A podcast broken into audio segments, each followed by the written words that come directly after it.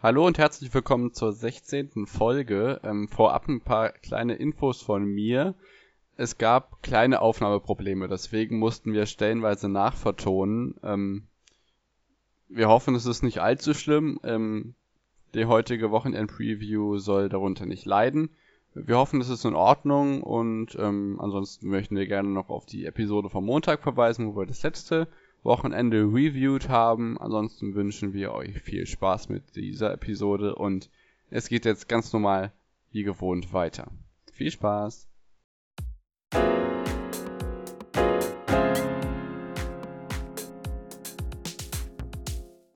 Herzlich willkommen zur 16. Ausgabe von On the Pitch, der Sportpodcast. Heute mit der Vorschau auf das Sportwochenende und ähm, mit allem, was diese Woche bisher sowieso schon passiert ist. Ähm, ich glaube, man kann sagen, wir stehen vor einem Weltmeisterschaftswochenende im Wintersport und zudem gibt es auch noch einige Schlagzeilen zu bestaunen äh, in der restlichen Sportwelt. Und mit im Boot ist natürlich auch wieder David. Moin. Moin. Ja, auf jeden Fall. Die Ski Alpin WM in ähm, Cortina d'Ampezzo hat begonnen und ähm, nach Auf und Ab. Also da war ganz viel Windchaos und Nebelchaos und was weiß ich nicht was. Also gefühlt am vierten Wettkampftag hat das erste Rennen dann wirklich stattgefunden. Wir hatten einen Damen-Super-G, den hat ähm, die überragende Fahrerin dieser Saison äh, Lara Gutperami gewonnen vor ihrer Mannschaftskollegin Corinne Suter, die ja auch vor zwei Jahren schon Silber geholt hat mit 34 Hundertstel Rückstand dieses Mal und auf Platz 3 relativ fehlerbehaftet. Michaela Schifrin konnte sich darauf retten vor Esther Ledetzka, der Überraschungs-Olympiasiegerin von 2018.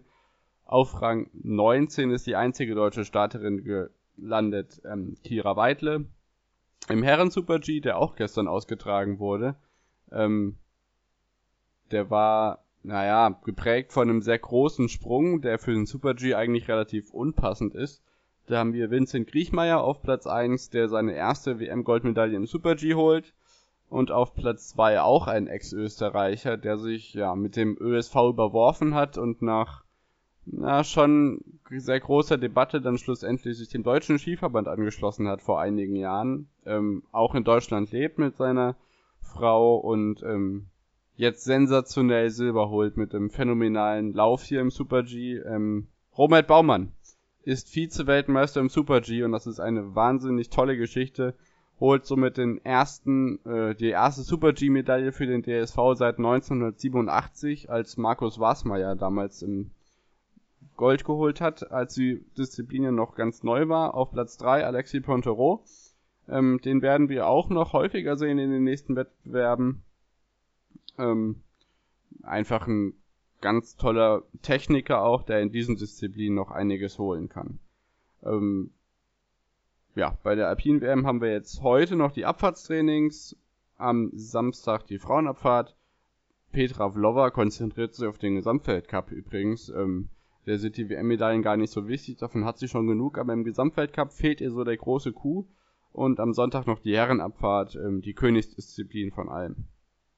Genau, soweit vom Ski Alpin und ähm, aber das ist ja nicht die einzige Weltmeisterschaft, die wir im Moment haben. Oh ja. Auch im Biathlon geht, geht's ja hoch her im Moment. Oh ja, genau. Und zwar ganze zehn Tage Biathlon stehen oder standen am Mittwoch vor uns. Am Mittwoch war ja die Mixstaffel schon und am Dienstag gab es eine digitale äh, Eröffnungsfeier. Äh, so fand die wahrscheinlich auch noch nie statt.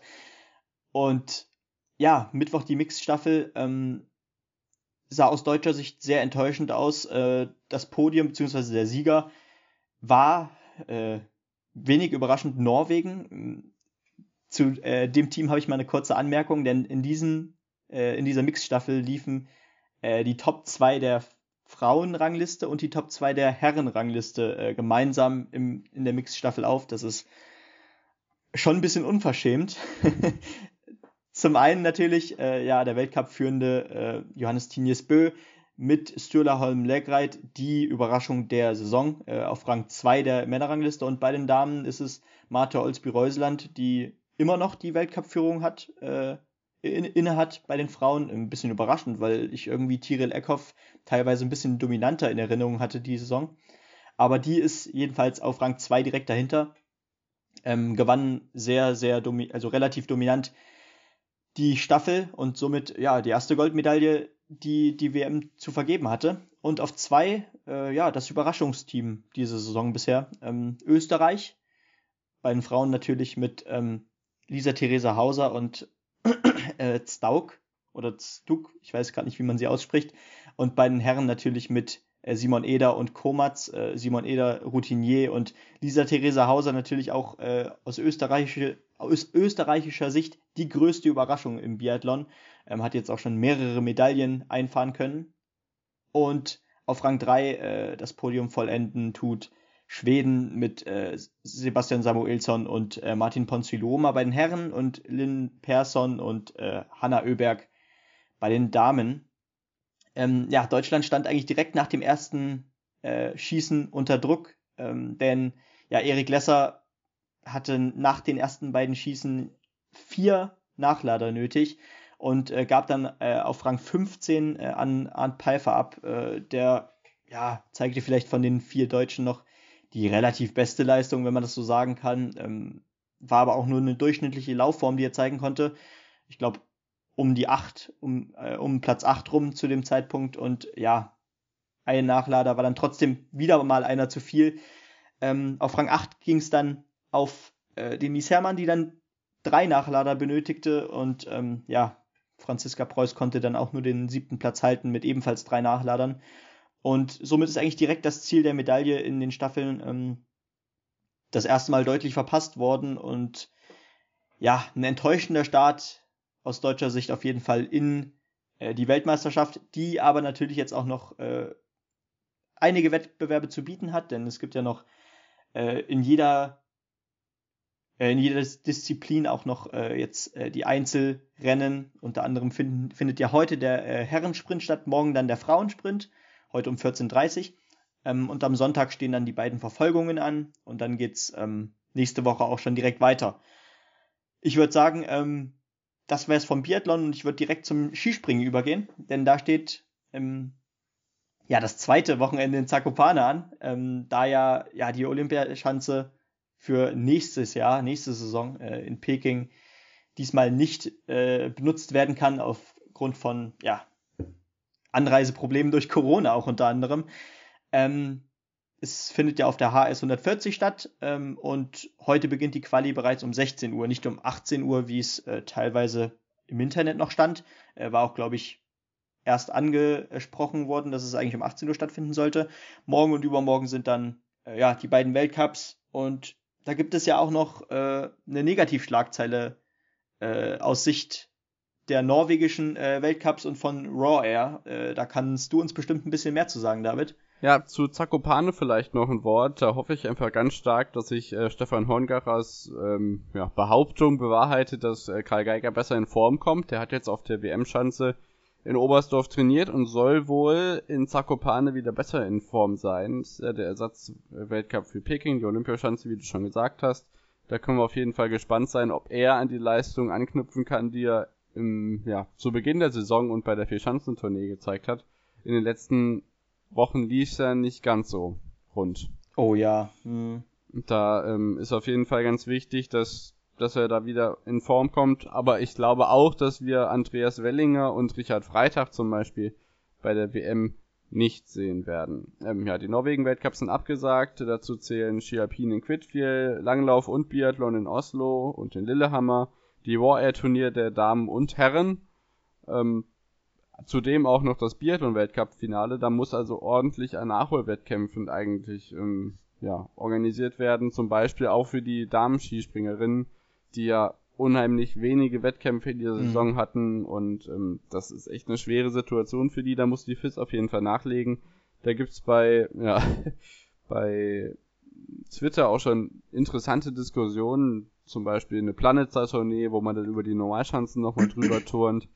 Ähm, eventuell noch ein anderes Skifliegen einbaut. Das ist alles, ähm, ja, Gedankenspiele, da muss man einfach schauen, was kommt.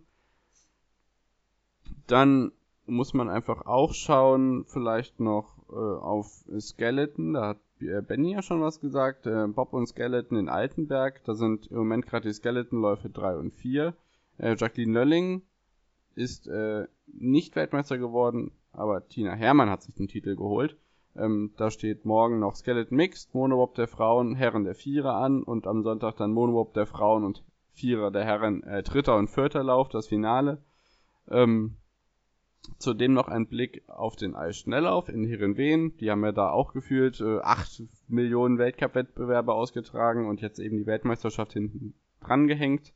Ähm, da ist zum Beispiel aus deutscher Sicht die Medaillenhoffnung Joel Dufter, der auf 1000 Metern am Samstag vielleicht Medaillenambitionen hat und am Sonntag dann Patrick Beckert, der vor ja, bei der letzten WM äh, Bronze geholt hat über 10.000 Meter, dass der vielleicht über diese Distanz noch etwas nachlegen kann. Genau, soweit in die Richtung und ähm, ja, wenn wir schon bei Weltmeisterschaften sind, müssen wir auch auf die Skicrosser zu sprechen kommen. Die sind in Iltre-Viel und tragen dort auch ihre Weltmeisterschaften aus. Aber auch in anderen Disziplinen gibt es ja Weltmeisterschaften. Club-WM ist hier ein Stichwort. Aber bevor wir uns mit denen auseinandersetzen, werfen wir noch mal einen kurzen Blick weiter in den Süden unserer Weltkugel. Und zwar nach Australien. Da beginnt das erste Grand Slam Turnier der Saison. Ganz genau, die Australian Open. Ähm, übrigens auch mit Zuschauern bisher jedoch nur, denn ab morgen äh, wird es wegen eines Corona-Ausbruchs äh, wieder ohne Zuschauer statt mit einem vollen Stadion und 30.000 Zuschauern stattfinden. Äh, das alleine finde ich ja schon irre, dass äh, das so durchgezogen wurde bis hierhin. Ähm, und ja, aus deutscher Sicht lief das äh, enttäuschend bis desaströs bisher ab, muss man echt sagen. Ähm, bei den Damen ist es nur äh, Mona Bartel, die die zweite Runde erreichte äh, und dort dann gegen Carolina Muchova ausschied. Ähm, und ja, aus der Sicht der Herren ist Sascha Zverev der Last Man Standing, also eigentlich aus gesamtdeutscher Sicht äh, der Last Man Standing, der jetzt aber tatsächlich heute Morgen das Achtelfinale erreicht hat und das deutlich mit einem 3 zu 0 in Sätzen gegen äh, Adrian Mara Manarin Manarino, genau. Ein Franzose, genau. Ähm, 6-3, 6-3, 6-1 äh, und ja, da bleibt zu hoffen, dass unser Sascha da noch, äh, ja, ein bisschen Schaden anrichten kann in dem Feld. Ähm, heute Morgen übrigens, beziehungsweise gerade, läuft das Spiel Dominik Thiem gegen Nick Kyrgios. Und ähm, ja, wahrscheinlich eines der besten Drittrundenspiele. Ähm, und äh, ich habe gerade leider nicht den Live-Stand, aber ähm, naja, alle Hoffnungen aus deutscher Sicht liegen eben tatsächlich jetzt auf Sascha Zverev. Mal sehen, äh, was er da noch erreichen kann. Okay, ähm, Kyrgios führt momentan äh, 6-4, 6-4 äh, und im dritten Satz steht es 4 zu 2 für Dominik Thiem. Da kann man ja vielleicht auch noch ein bisschen die Daumen drücken, dass da ähm, der beste Österreicher auch äh, noch ein bisschen ja, ins Feld hineinfindet. Und ähm, mit Kirgios hat man dann natürlich einen sehr harten Drittrundengegner. Und in den nächsten Tagen starten dann schon die Achtelfinals, worauf ich tatsächlich sehr gespannt bin. Ja, da besteht uns auf jeden Fall noch ein ähm, spannendes Turnier, beziehungsweise ein spannender restlicher Turnierverlauf vor der Nase. Und ähm, da werden einige große Partien aus Tennissicht sein, die man auf jeden Fall sich äh, nicht entgehen lassen kann. Ja, aber jetzt, um nach Katar zu kommen, die Clubweltmeisterschaft, Benny. Da waren die Bayern mit zwei Spielen am Start, ähm, hat man ja nicht so ganz mitbekommen, vielleicht auch nicht so schlimm, weil Marcel Reif hat kommentiert ähm, holen sich zwei knappe Siege, ein 2-0 und eine 1-0 am Ende, werden Clubweltmeister dazu, herzlichen Glückwunsch, aber über das Turnier kann man auf jeden Fall viel diskutieren. Ähm, was meinst du dazu, Benny? Ja, also grundsätzlich muss ich sagen, dieses Turnier ging mir äh, gut Deutsch am Arsch vorbei. ähm, deswegen habe ich, hat es mich halt nicht weiter gestört, dass ich erst heute Morgen tatsächlich äh, dann in der Zusammenfassung gesehen habe, dass Bayern äh, die Club WM gewonnen hat.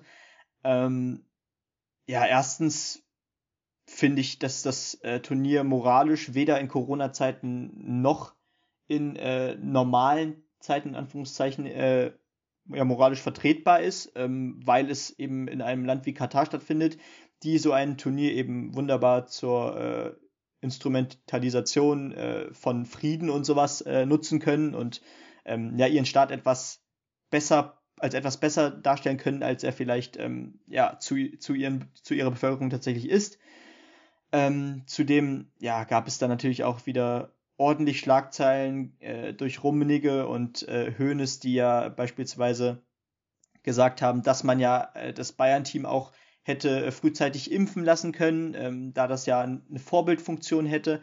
Oder als Hoeneß äh, ja groß rumgemeckert hat, als ja das Flugzeug nicht äh, rechtzeitig starten konnte, auch aufgrund des Schneechaos und so. Ähm, ja, das, das lässt sich immer so leicht äh, von dem Elfenbeinturm runter äh, sagen, solche Aussagen, vor allem wie die von Rummenigge. Und ähm, ja, das zeigt eigentlich mal wieder äh, auch in der Bevölkerung und äh, in Deutschland, äh, wie viel Sympathie die Bayern äh, haben und das tatsächlich ist sehr, sehr niedrig anzusiedeln. ja, klar, dazu gehören wir beide natürlich auch nicht. Ähm, ja, was will man sagen, genau wie mit den, mit den Champions League-Verlegungen, äh, dass da gefühlt äh, Engländer und Spanier dann in der Türkei Champions League-Partien austragen müssen. Naja, alles so eine Sache für sich, genau wie ähm, in Tokio, da ist nämlich der JOC-Vorsitzende, also vom Olympischen Komitee in Japan, Yoshito Mori, 83 Jahre Organisationschef, äh, zurückgetreten, Klammer auf, Klammer zu, worden, mal gucken, äh, ja, sexistische Äußerungen. Mit Frauen könne man keine Meetings abhalten, das dauert alles viel zu lange und die würden sowieso nichts verstehen. Frage 1, äh, was ist das für ein Vollidiot? Frage 2, warum setzt man dann 83-Jährigen hin? Frage war ich bei 3. äh, wird, was nützt das am Ende alles? Ähm, wird Olympia stattfinden? Thomas Bach hat ja auch schon gesagt, wir sind dazu da, das zu organisieren und nicht abzusagen. Ähm, spannende Sache auf jeden Fall auch da. Ähm, zum Abschluss nochmal eine kleine ja, Abschiedsreihe, sage ich mal. Es geht weiter. Er hat sich verabschiedet, jetzt verabschiedet sich noch ein weiterer, äh, Ted Ligety. Zweimaliger Olympiasieger, ähm, Kombination 2006 und Riesenslalom 2014. Wir springen nochmal kurz zum Ski Alpin. Äh, fünf WM-Titel, davon drei im Riesenslalom. Äh, da muss man auf jeden Fall nochmal eine kleine Lobeshymne loswerden. Bitte nicht singen. ja, ich gebe mir Mühe. Ähm, nee, also ohne Witz, ähm, da verlässt du wirklich ein ganz großer den alpinen Ski-Circus. Circus, ja, genau. Ähm, hat dem Ultra viel Spaß gemacht, äh, beim Riesenslalom zuzugucken. Toller Bursche. Ähm, nach Bodie Miller so der, der US-Amerikaner, der da nicht wegzudenken war die letzten Jahrzehnte. Ähm, ja, auf jeden Fall schade bin mal auch gespannt, was er an seinem letzten WM-Rennen nächste Woche Freitag dann im Riesenslalom bieten wird. Ähm, ein hoffentlich schöner letzter Auftritt, den er haben wird. Ähm, wir gehen weiter beim Thema Abschiede und da hat Benny noch was aus dem Fußball zu berichten. Ja, äh, Abschiede im Sinne vom äh, FC Schalke 04. Da gab es jetzt eine Schlagzeile von der Bild. Äh, wie ernst man das jetzt ansiedeln kann, äh, das ist schwer zu sagen, aber ähm, laut Bild wird Schalke äh, Jochen Schneider, den Sportdirektor, äh, von all seinen Tätigkeiten im Verein entbinden, wenn jetzt am Wochenende gegen Union am Samstag um 18.30 Uhr und äh, nächstes Wochenende gegen, äh, im Revierderby gegen Dortmund äh, verloren wird. Und ähm, da werden auch schon zwei Nachfolger ins Spiel gebracht. Zum einen Peter Knebel, ähm, der ist seit 2018, ich glaube im so April 2018, äh, seitdem äh, technischer Direktor des Nachwuchsleistungszentrums bei Schalke, also ist bereits im Verein tätig. Und auch Erik Staffelshaus äh, ist ein alter Bekannter aus Schalker Sicht, denn der war von 2006 bis 2009 äh, Manager der Lizenzspielerabteilung, hat unter anderem äh, Spieler wie Heiko Westermann, HW4 das Tier, oder auch einen Jefferson Verfan und einen Ivan Rakitic zum Team gelotst. Und ähm, zudem war er vom Januar 2017 bis Ende 2018 äh, Sportdirektor bei Lok Moskau, also auch während der Zeit, als ähm, Benedikt Hövedes dorthin gewechselt ist. Ähm, das heißt, ja, zwei alte Bekannte sozusagen aus Schalker Sicht. Bin mal gespannt, äh, wie sich das entwickeln wird und äh, wie glaubwürdig in der Hinsicht dann auch mal die Bild ist. Aber im Sportbereich ist ja die Bild relativ breit und gut aufgestellt. Das muss man auch tatsächlich äh, der Boulevardpresse in dem Fall lassen. ja, also vor allem was die Fußballsachen angeht und äh, Transfergerüchte, egal ob das jetzt Spieler oder Funktionäre sind, da sind sie immer echt gut aufgestellt. Ähm, ja, mir bleibt sonst weiter nichts zu sagen, außer dass unsere nächste Episode am Montag kommt und ihr uns gerne auf Twitter und auf Instagram folgen könnt, at onthepitch-pod. Da halten wir euch auch äh, abseits unserer Podcast-Episoden auf dem Laufenden, was so allgemeine Sport-News angeht und das, was uns bewegt.